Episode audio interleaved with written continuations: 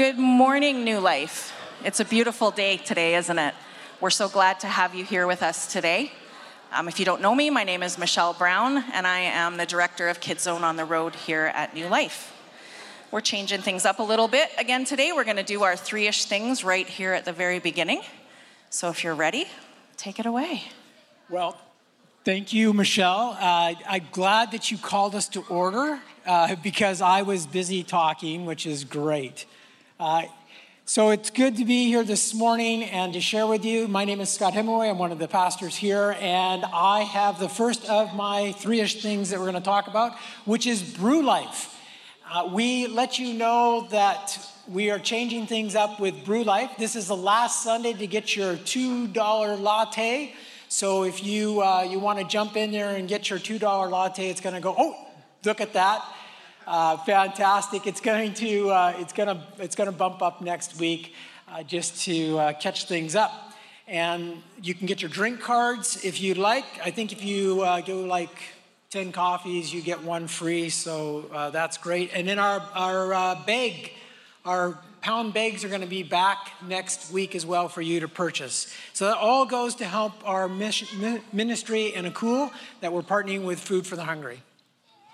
All right, so our second is the House of Grace Fashion Show fundraiser. That is going to be March 25th from 1 to 4 right here at New Life and all the proceeds are going to go to the House of Grace Pregnancy Center.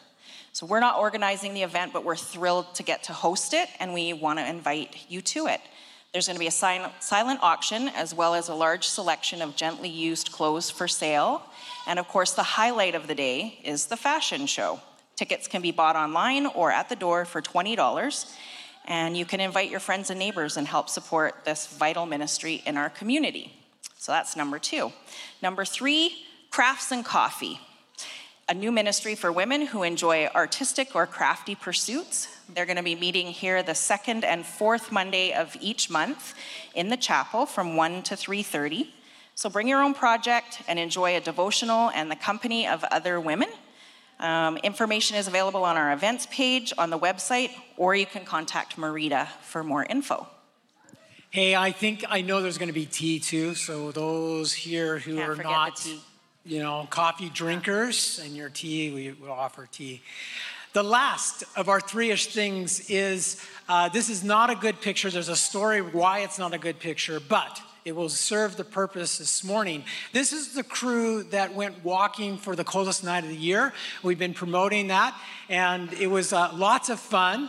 Uh, Leilianne and I were going back and forth. Actually, there's several people going back and forth to taking the lead for our team who is raising more money. Leilianne won in the end.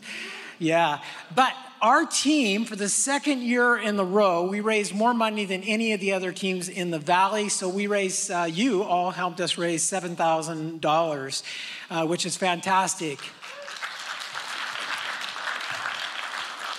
And that went in the larger pot of close to $80,000 to help those the, uh, the youth in our community who do not have homes for that project. So it's an ongoing project of, of building that and, and making that happen here in the valley. So thank you very much for, for being part of that. And, um, and I sit as the, as the chair of the board for the Canadian Mental Health. And it's just a great opportunity for us to be connected in our valley with that. So that's our three ish things this morning. We are so glad you are here. And I'm going to turn it over to Megan, and she's going to lead us in some worship. My name is Alana, and I am one of the pastors on staff here. And I get the privilege again this week of um, introducing you to another one of our staff members as we go through our community stories and we share testimonies about what is happening in our life together. Isaac, if you're in the room, would you join me? Thank you. There you are. I was going to say, this is going to be really awkward if you're not here. One of my favorite things about staff is we have six generations covered on staff.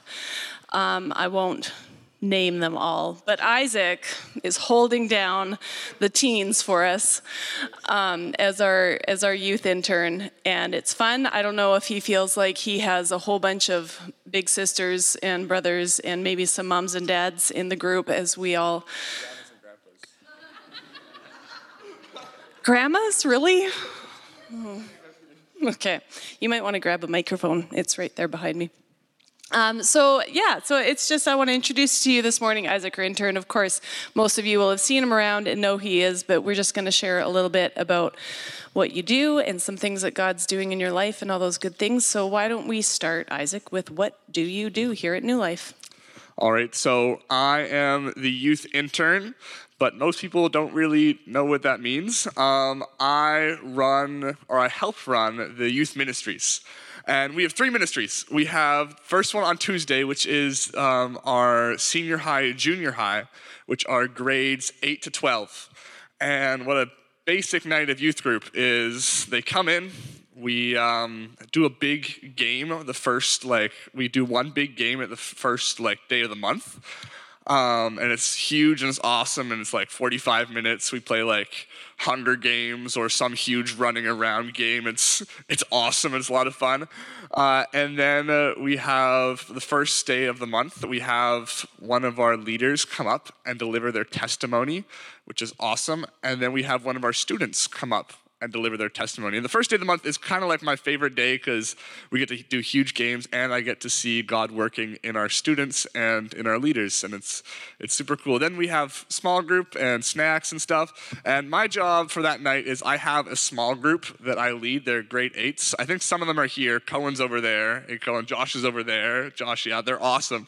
They're super cool. Um, so part of my job is running one of those small groups, and I'm also put in charge of running the game. Because Alicia is great and she's awesome relationally, but game, we played Pictionary like 10 times last year.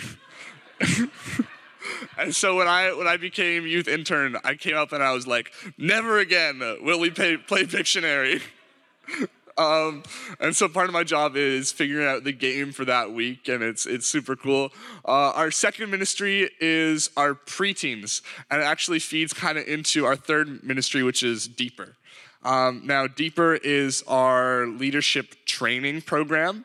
Uh, in which we take young leaders, young minds, and they come and they get to develop leadership qualities by running our preteens, which I think is a phenomenal program. And on it happens on Wednesdays, and it's grades five to um, I think seven. Yes, seven.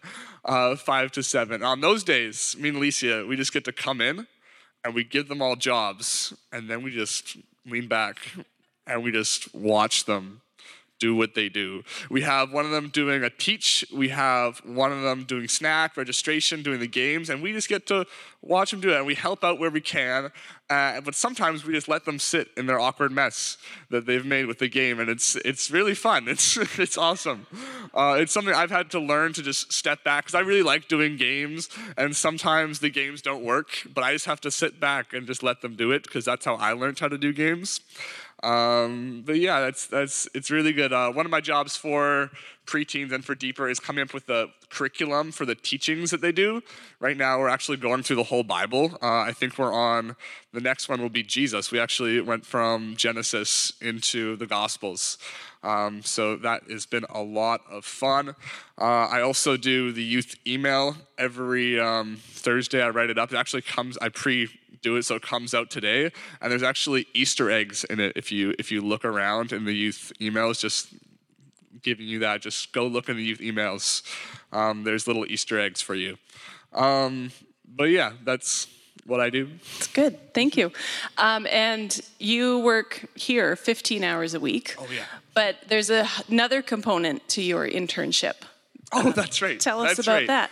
Um, so another component to my internship is I am going to school uh, through a program called the Youth Coalition. Uh, now, the Youth Coalition uh, is a really cool program. It pairs churches with Bible schools.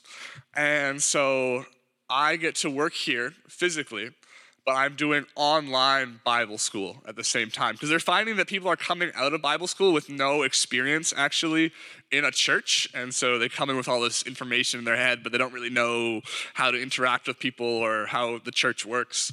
Or they're finding that people are working in churches with no actual education um, and so this program kind of like merges the two of them. And so that is what I'm doing right now. I'm making a ministry handbook for my school. and my next, I do classes every three months in person, but most of them are online. It's great. Yeah, so it's exciting to be able to partner in that way. Um, yeah, giving Isaac experience, and you hit the nail on the head. As leaders, sometimes we have to let the young ones make mistakes, right? Yeah. I just bugging you. it's good. Um, you talked about getting to see how God is working in the kids' lives. Um, tell us a story about where you've seen God at work. Okay, I have two stories. One's a funny story, no really God working, but it's funny. And then I have another story where God is working. Can I tell? Can I tell the funny story? Okay, we'll we'll see if we have time at the end. We'll we'll do the not funny story. Um, so so I haven't been officially working here for like four years, but I've been volunteering with the youth group, and I was part of Deeper. And so the small group that I have right now, Josh and Cohen over there, um, I have been with them for four to three years, and I've got to see them grow up from like yay high to like almost as tall as me. And so this year, it's been awesome just getting to know them and seeing God working in their lives. And I'm super, super proud of them. Um, one of them the other day came up to me, not one of these two, I, I can't name names, but one of them came up to me the other day and was like, Isaac, I've really been learning a lot. And I, I really see that sometimes my actions affect others. And I was like, wow. And I was just so proud because I was like, I have been with you forever. And you finally realized this. um, but yeah, it's it's been really cool. My favorite time of the week is getting together in small group and just hearing about their life and just bonding with them. Um, it's really cool seeing how God is working in all of them. Um, yeah. Also, one of my favorite things is whenever it's their birthday, we take them and we see how far we can throw them in the air while, while singing a happy birthday. I love that. That's good. Good. And how how has God been changing your life uh, in this season? Um, okay. How has God been changing my life in this season? Um, I think right now in my life, God has just been revealing to me that there are things that I do and habits that I have in my life that don't point me towards Him. Um, and I, I'm going through the Old Testament right now and I'm reading about the Israelites. And the Israelites, they have a habit. They like, they love to worship other gods sometimes. And whenever that happens in the Bible, I'm, all, I'm always like, well, what the heck? like, how, how dumb can you be? Like, you've done this like a million times. It never works out. Like, you are abandoning God, the spring of life, and just digging your own wells that hold no water. Uh, and then I like step back. I'm like, wait a minute that's me. I do that all the time. Uh, I'm also I'm going through Jeremiah, and Jeremiah says that my people have done two great evils. They have abandoned the spring of life, and they've dug their own wells, which hold no water. And so there are so many habits and so many wells in my life that I go to, and I'm like, this holds water. This will satisfy me. Even though I know that I've gone to this well before, and there's been no water, I still go to it and I dig it and I'm like, oh, there's no water here. And then I go away and then it still calls out and I go again and there's no water. Uh, and it's come to a point where God is teaching me that He is the only well that will satisfy me, that Jesus is the living water that quenches my soul. Um, so, yeah, it's God pointing out habits mm-hmm. and saying, you need to get rid of these. That's really good. Thanks for sharing that. Do you want to tell your funny story or do you want I to want do to the tell my funny five story. rapid questions? Oh. It's one or the other. Oh, dang. I know. What do you guys want? Do you want funny story? They want the story. Story? Okay, okay, okay. So the other day, I was sitting on that couch over there, and one of our leaders, it was during preteens, one of our leaders came up and was like, Isaac, I have a kid that can't eat anything. And I was like, what? he can't eat anything. We tried all the gluten free and all the all the stuff. We uh, he, he, can't eat it. I'm like, what? And so I, I go over. He leads me to his group, and I meet the kid, and he's like, well, I can't eat this, this, this, this, this, and just list off all of his fingers of all the things he can't eat. But then he grabs one of the gluten cookies and he holds it up to his mouth, and he's like, I'm gonna do it, Isaac. I'm gonna eat it. I'm like, no, but you just said you can't eat that. He's like, but I'm gonna do it anyways. And he like opens his mouth and he's like threatening me. And then we're like, no, no, please. And every, like everyone's like silent. We're all like trying to get this kid not to eat this gluten cookie. And then he pops it in his mouth. And then, but apparently, turns out he can eat a little bit of gluten. But we didn't know that. And he starts he like, he swallows it down the wrong pipe, so he starts choking on this cookie, and so we all think that this kid's just dying. it was all fine in the end. We got him some water, but for that split second, we all were just terrified.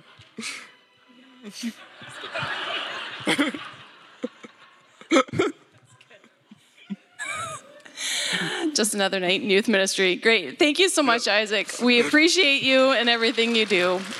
Have a seat.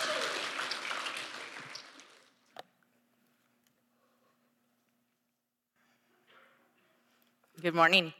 Um, we have been going through a series on invitation to a journey.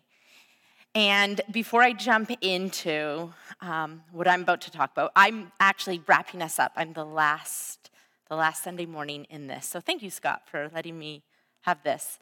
Um, but yeah, before we jump in, I just want to look back at where we started in the fall, uh, in September, in this. And so Scott opened up with this Jesus invites us to come and follow him. And we looked at that in Matthew 4, verse 9. And, and that this was an invitation to step into this journey with Jesus. And that this was a process, that this process is constantly happening. And it's not a one and done, but it's this, this uh, formation that happens within our heart.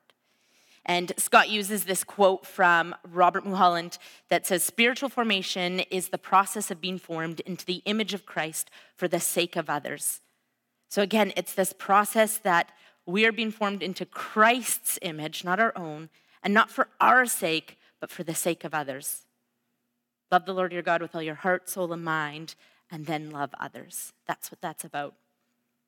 And then he went into abide. Uh, Scott brought us into what it looks like to abide in Jesus. Jesus invites us to abide in him. And we looked at that in John 15, where Jesus is the branch, Jesus is the vine, and we are the branches, and that we may, must remain in him, abiding in him. And so that God is constantly working in our heart. Like I said, it's not a one and done, but this constant process where we are being formed into the image of Christ.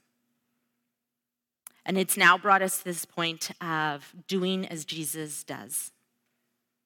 So I'm going to pray and we're going to jump in. Lord, I thank you um, that I can be up here. I pray that I am just aware of your presence, being sensitive to your spirit's leading. Um, yeah. May the words that need to be said be said, and what doesn't, just take it away. In your name, amen. In the summer fall of 2021, in my quiet time, I was journeying through the prison epistles and then eventually going to the book of James. And through that, I constantly saw this theme of joy and suffering. Um, it was just all throughout there, and the two, how they go hand in hand. Uh, until I came, and just like sitting with that, thinking through, and then I came to the verse in James where it says, Dear brothers and sisters, when troubles of any kind come your way, consider it an opportunity for great joy. Or other versions, brothers and sisters, sisters consider it great um, suffering, consider it great joy to suffer in the name of Christ. I'm like, man, suffering. Hmm. I actually, in that moment, in that time for me, I had no suffering. I had no troubles. Um, both my husband and I and my kids, we were healthy, we were happy, we had really good jobs. Um, in fact, we just finished our first summer at, like, first summer when my husband wasn't working at a summer camp. So, if you know, summer camps are pretty busy, and it was incredible. Like, we went camping and we kept forgetting that he was with us because normally we do that without him. And we're like, oh, yeah, Steve, we, we left him at the campsite and we're at the beach. It, it was, it happened a lot, uh, unfortunately. But it was great because he was with us. So that summer and fall, I read that verse and it had me stop. And I'm like, I'm not suffering. Is that okay? Actually, it was even to the point of like, I had no stress. Normally, there's like little stresses that we all deal with. I had nothing. And I'm like, God, there is literally nothing in my life right now where there is stress. And I see it constantly here while reading these prison epistles and James. And so had me pause. And when I like sit and contemplate something, I tend to like journal about it a lot. I talk about it with Steve and other people. And, and I came to this and I wrote this in my journal. I said, God, there is no troubles, there's no suffering in my life right now. In fact, I'm overwhelmed with rest and filled with peace. I thank you for this season. So, if this is a season of rest, may it also be a season of preparedness. Prepare my heart for what is to come. Prepare my heart for what you have in store because I want you to be my anchor, not what this world has to offer. Now, I wouldn't consider myself an optimist or a pessimist. I like to say I'm an optimist living a pessimist reality. Um, so when you pray a prayer like that, you know that something's coming. Just like you don't want to pray for patience, because how else will you practice that skill? well, November 9th, 2021, my grandfather passed away. He was 72 years young, and it sucked. He was my grandmother's primary caregiver, so she ended up in the hospital. Um, and they lived up north, so my parents went up north to, to tell her that her husband had died. And in that same time, I'm not sure if you're aware, November 2021, that's when the big mudslides happened. So my parents actually got stuck up there. But thankfully, we were able to move my grandmother to the island, um, and we are working at trying to get her into a home. And then January 7th, 2022, Steve and I received a phone call. His grandmother actually died, suddenly and unexpectedly. We were in shock. The doctor was in shock. The doctor didn't believe the nurses when they called. So we went to the hospital to be with my in laws and just sit with them. 48 hours later, I get a call. My grandma, it was time to say goodbye. So, me and my sister go to Victoria to be with her, and at two in the morning, I was holding her hand as she took her last breath on January 10th. She had now passed. Then January 13th, Thursday, I was upstairs with my mom and she just started crying and we hold each other and she manages to say, I don't know how much more I can take. And I thought she was just talking about the, the two deaths, but she wasn't. My uncle was diagnosed with terminal cancer. And then the next day, I was at work um, and I actually missed a phone call. Christy got it for me. But my daughter's school had called and said she'd fallen at school and she probably needs to go to the hospital. And I was driving to go get her at Ecole Prévost and the roundabout at the bottom of Lakes. I remember sitting in my car and being like, God, I don't know if I can take any more of this. This is hard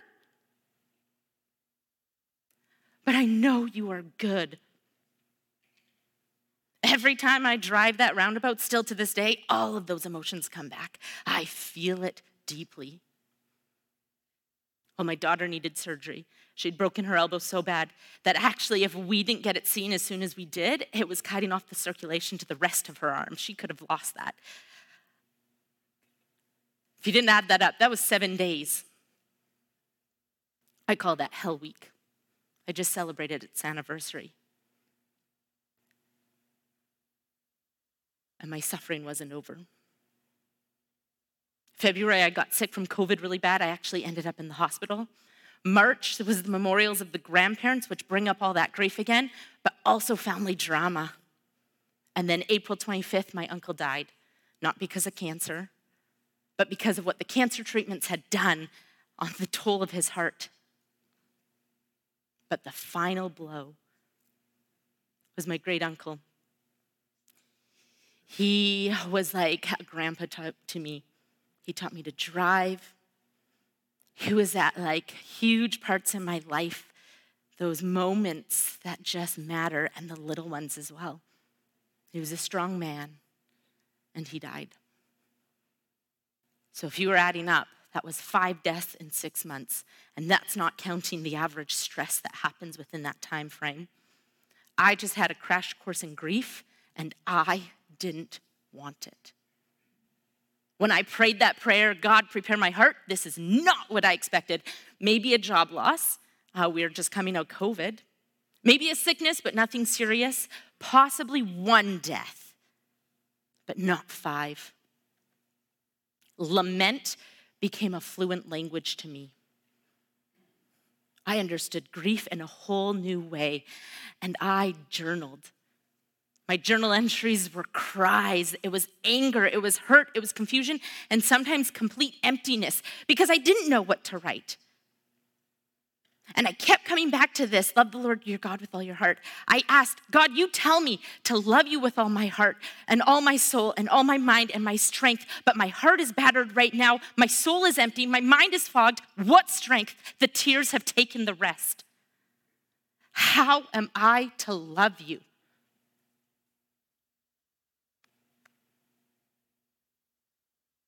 God was gracious in his response. Open with me, if you have your Bibles, Psalms 31. I was journeying through Psalms at this point, and I'd come to this chapter at this time. And I'm starting at verse 7. It is up on the screen if you need. It says, I will be glad and rejoice in your unfailing love, for you have seen my troubles and you care about the anguish of my soul. You have not handed me over to my enemies, but you have set me in a safe place. Have mercy on me, Lord, for I am in distress. Tears blur my eyes. My body and soul are withering away. I am dying from grief. My years are shortened by sadness. Sin has drained my strength. I'm a wasting away from within. And jumping to 14 but I am trusting you, God. O oh Lord, saying, You are my God, my future is in your hands. Rescue me from those who hunt me down relentlessly. And that piece in verse 17, for I call out to you and help. My world was rocked. And something in the Bible knew exactly how I felt. How did I miss this? I have done the challenges growing up of read the Bible in 365 days, like the whole from front to fit back, all of it. And I, I missed this. David was considered a man after God's own heart, which meant, and he lamented, which meant he grieved a lot. And in fact, in the book of Psalm, over half of these Psalms are laments. And he was considered a man after God's own heart, and he lamented. But he's not the only one in the Bible. Job, he had much suffering, more suffering than one could take in a lifetime, let alone two. My son is waving to me at the back. Jeremiah is known as the weeping prophet. He has a book called Lamentations. But that's not it. We also have Jesus. This whole series we're talking about do as Jesus did. So, how did Jesus lament? How did he grieve?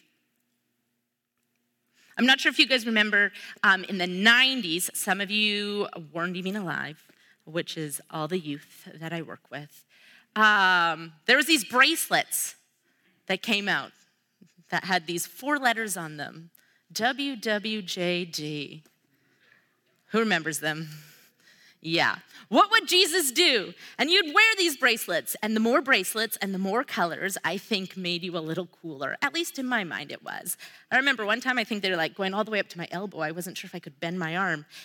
But we had these, and and every time like I see those letters, I can't like I always hear what would Jesus do? And they may not even be next to each other in that purpose. But in all honesty, I don't think I actually understood what that meant. I wanted to think I did. It's only recently that I actually want to live it out. So, what did Jesus do? How did he grieve? How did he lament? And if I want to abide in him and do as he did, I want to change my life so that I'm no longer asking that question, but it's actually a way of life for me. So we're going to look at how Jesus grieved, which is in Matthew 26 verse 36. And while you guys are getting there, I'm just going to give a little backstory of what just happened. What happened? Jesus just had a Passover meal with his disciples, also known as the Last Supper. And, and in that time, he had these big teaches. They're called um, the Upper Room Discourse. That's found in John 15, where he teaches some deep theology stuff. But he also then also shares that somebody's going to betray him and that one of his closest friends is going to deny him. And then they're heading out to go to the Garden of Gethsemane to pray, which they did often. And so that's where our story picks up. Then Jesus went with them to the olive grove called Gethsemane and said, Sit here while I go over there to pray. And he took Peter and Zebedee's two sons, James and John. Listen. And he became anguished and distressed. He told them, My soul is crushed with grief to the point of death. Stay here and keep watch with me. He went on a little further and bowed with his face to the ground and prayed, My Father, is it possible to let this cup of suffering be taken away from me? Yet I want your will to be done, not mine. Then he returned to the disciples and found them asleep. And he said to Peter, Couldn't you watch with me even one hour? Keep watch and pray so that you will not give in to temptations. For the spirit is willing, but the body is weak. Then Jesus left them a second time and prayed, My Father, if this cup cannot be taken away unless I drink it, your will be done. And when he returned to them again, he found them sleeping, for they couldn't keep their eyes open. So he went to pray a third time, saying the same things again. Then he came to the disciples and said, Go ahead and sleep, have your rest. But look, the time has come, and the Son of Man is be, will be betrayed into the hands of sinners. Up, let's be going. Look, my betrayer is here. My soul is crushed to the point of death. I think he understood what David was writing about. I think he knew when David said, Tears blur my vision. I'm anguished. They have shortened my life. There's this book that um, I read and I'm rereading uh, called The Emotionally Healthy Disciple. We may or may not have talked about it a few times, but Peter Scazzero has this whole chapter actually dedicated to grief and loss. And he says this from Genesis to Revelation, the scripture invites us to integrate seasons of grief and sadness as a central aspect of the spiritual life. To reject these seasons is to live only half of a life and to live a spirituality marked by unreality. What? To live half a life. And then he goes on to say, these he believes are the th- God's three phases of grief. The first is to pay attention to the grief. The second is to wait in the confusing in between. And the third is to allow the old to birth the new. My season of grief, actually, my crash course in grief, was hard. And, and those of you who've experienced grief like me can probably deeply relate to my story. And those who haven't, I'm sure you're like, man, that is hard. You can recognize that that was hard. And then to read this about Jesus tells me that when I wore that, what would Jesus do bracelet, I had no idea. I had no idea what that looked like. But I think I'm beginning to understand. I wouldn't change it. So we're going to look at this passage, and I have four things that I've observed that Jesus did. That, that we're just going to, yeah, hopefully you can take something from this. That first is Jesus felt deep emotions. He became anguished and distressed. Yep, I think he felt it deeply. like what I said, David, when he wrote that psalm. See, Jesus was paying attention to his grief when he felt those deep emotions, when he felt anguished and distressed. But see, there's something that he did in that paying attention to his grief that is so valuable. And that brings me to the second point Jesus shared his grief. He felt anguished and distressed, but then he told them, My soul is crushed. Stay here with me. Keep watch with me. He wasn't going to sit in that grief and not let anyone see. He wanted, he invited them into that grief. His trusted few, he invited them to be with him. See, when I went through that grief, my instinct was to shut down, to deal with it on my own, to push people away, to just, when people ask me, like, oh, it's just a season and seasons past and God is good. Maybe it was a bit of my upbringing, a little bit of this, what society had told me that, you know what, if you want to be a good leader, emotions don't belong. They need to be out of this area. So when I was feeling these deep emotions, I thought, this isn't okay. I shouldn't be feeling this. But I was wrong. And I needed to bring people in, invite them to sit with me in this. So when I prayed, prepare my heart, God was gracious. He showed me how to grieve with the psalm of lament. He showed me that his word is not without grief, but full of it. He showed me that his son grieved, and he showed me how to grieve with people. So when those tears came, I let them. When I felt it in my body, I didn't stop it, I didn't push it away, I let it come. When my kids would ask, I wouldn't shy away from it, I'd answer it. And I'd even share with strangers. It was one time I was having a conversation with one of Millie's friends, her parents, uh, her friend's parents, the first time ever meeting them. And I started crying because of something they said. I shared. And they're like, man, I'm so sorry. The third thing I observed is that Jesus lamented with surrender. This is what Peter, Pete Scazzero would say, waiting in the confusing in between. Three times he went to his father and saying, I don't want this, take it. That's what I was saying. I don't want this. Take it. But he said, Your will be done. I really like how Mark recorded Jesus' response in this. It's in Mark 14. He says verse 36 Abba, Father. Abba, Father. Everything is possible for you. Please take this cup of suffering away from me, yet I want your will to be done. See, that Abba Father, actually, Abba has some deep meaning. It's not only it, two meanings. The first is this deep relationship that somebody has with their father.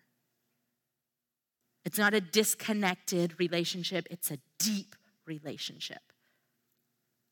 The second is this deep reverence and obedience for their father. So when Jesus says, Abba, Father, he's coming from this place of God, I know you and you know me so well. I love you, but also I will do what you want. He lamented with surrender.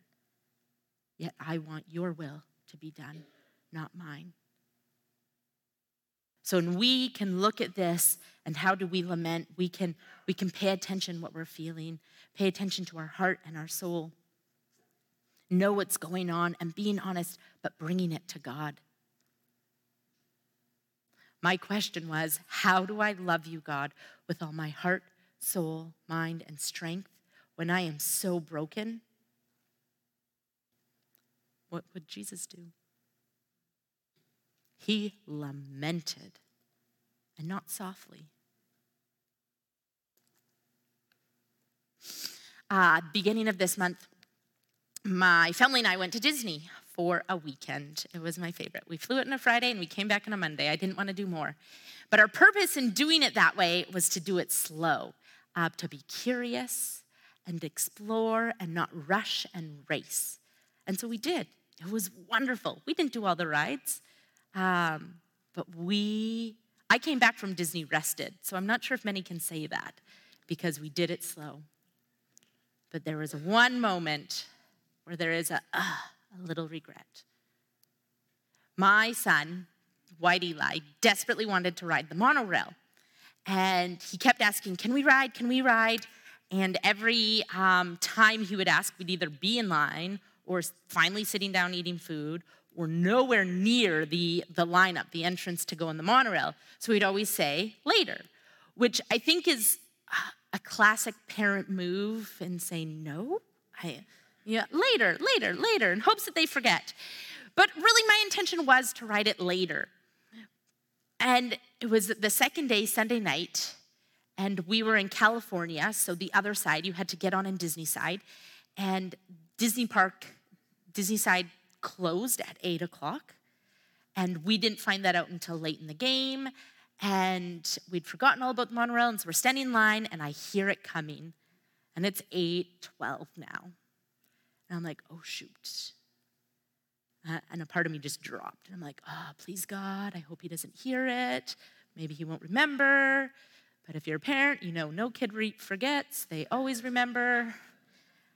And sure enough, he's like, Mama, can we go on the monorail? And I looked at him and my heart dropped. I'm like, sorry, buddy. It's closed. We can't go on it. And he didn't throw a fit. He didn't go down kicking and screaming. He didn't like yell or get mad.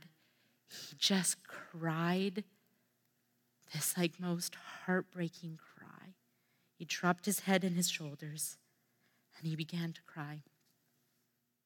My seven year old's heart was broken. He was grieving.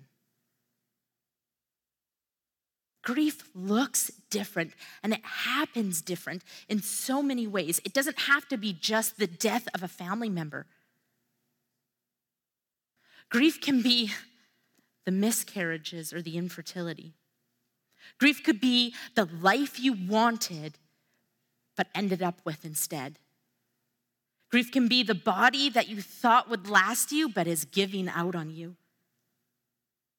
Grief can be the broken relationships with children, parents, friends, siblings. Grief can be the dream job that has now burnt you out. Or in my son's case, grief was not going on the monorail. They are big and little. So in that moment, I had two options with my son. The first was to say, Well, sorry, dude, life ain't fair. I don't need to teach him that. Life already teaches him that one. The second was to step into his grief. His tears was my invitation. So I did. We paid attention to the grief. We talked about what his body was feeling what his heart was saying, what his soul was feeling. We lamented. We talked about how it would have been so good to go on that ride and how we are so sad that it's not happening and what it would have looked like or what it would have been. and then we sat in that confusing in between. Would this ever happen?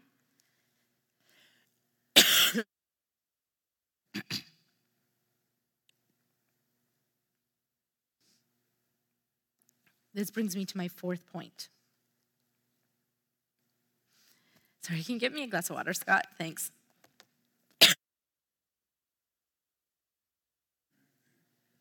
this fourth point starts in this passage. Hence the ish on there, if you noticed. It starts in this passage and ends in old, the next. And it is Jesus allowed the old to birth the new. Thanks.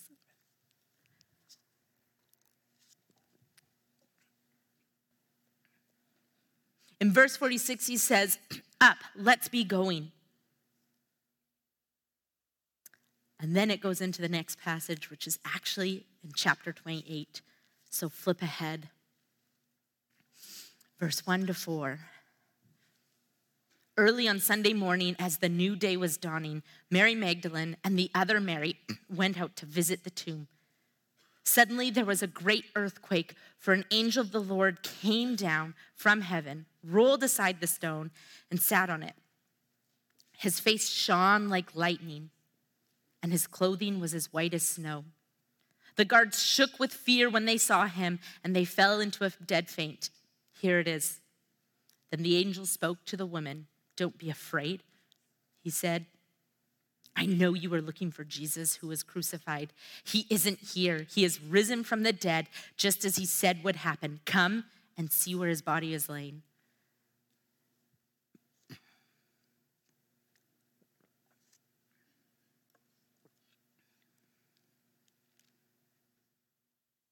Jesus' birth allowed the old to birth the new. When he said, Your will, not mine, he sat with that grief. See, Jesus, in his grief, he paid attention to the pain. He said, My soul is crushed with grief. Jesus waited in that confusing in between by saying, Abba, Father, your will, not mine. And he allowed the old to birth the new. He has risen from the dead, just as he said it would happen. See, as, as simple as the monorail may have seemed for my son, it was still grief. And I'm thankful I got to walk that with him. In my six month crash course, as I'd like to say, and even the time after it, this is the thing I've learned, or my conclusion, I would say, is we do not make room for grief in our life. Actually, most of us probably don't even know how to grieve. So when something does happen, we don't know what to do. So when a family member dies, we just rush quickly in planning the funeral, making sure everyone knows what they have to do, where to put the body, all of that. We rush through it. We don't make time for it. So if we can't make time for these big things, what about the little things? Because they are happening every day. And those little things add up. We are only living half of our life. It makes sense that one day you just can't handle it anymore. You can't take it because that grief has piled up, those little griefs. And you've now hit that breaking point. You look at your life and you ask, How did I get here? Well, did you grieve that job loss really? Did you grieve the move? Did you grieve that broken relationship with your friend? Did you create the space for that? Were you paying attention to the pain?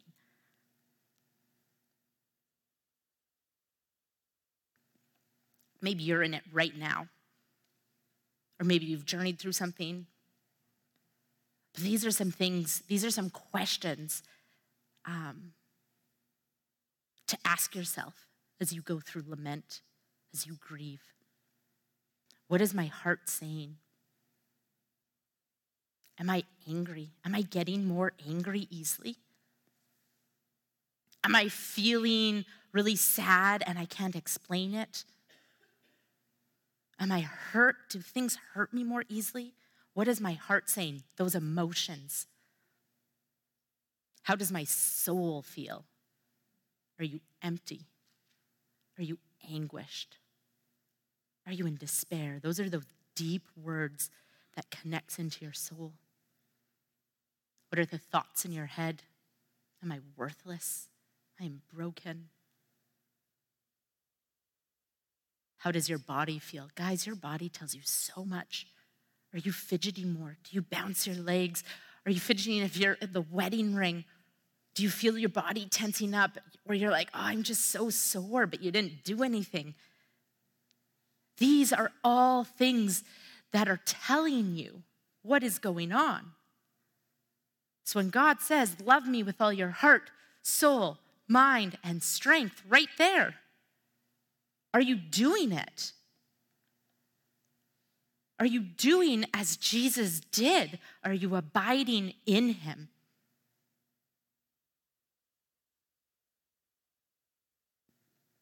You have been invited to grieve, big and little. Invited to lament. If Jesus did it, we sure should do it. I'm not better than him.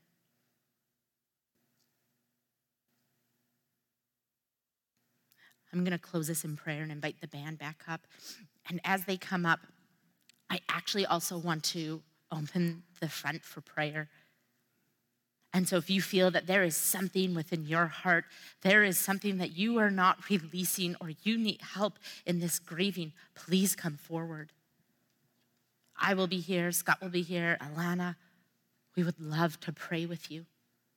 And if you want to be able to know how to take this practice home, the practice of lament, there are papers at the info desk for you to be able to take this on your own. And I encourage you to also bring people in in this.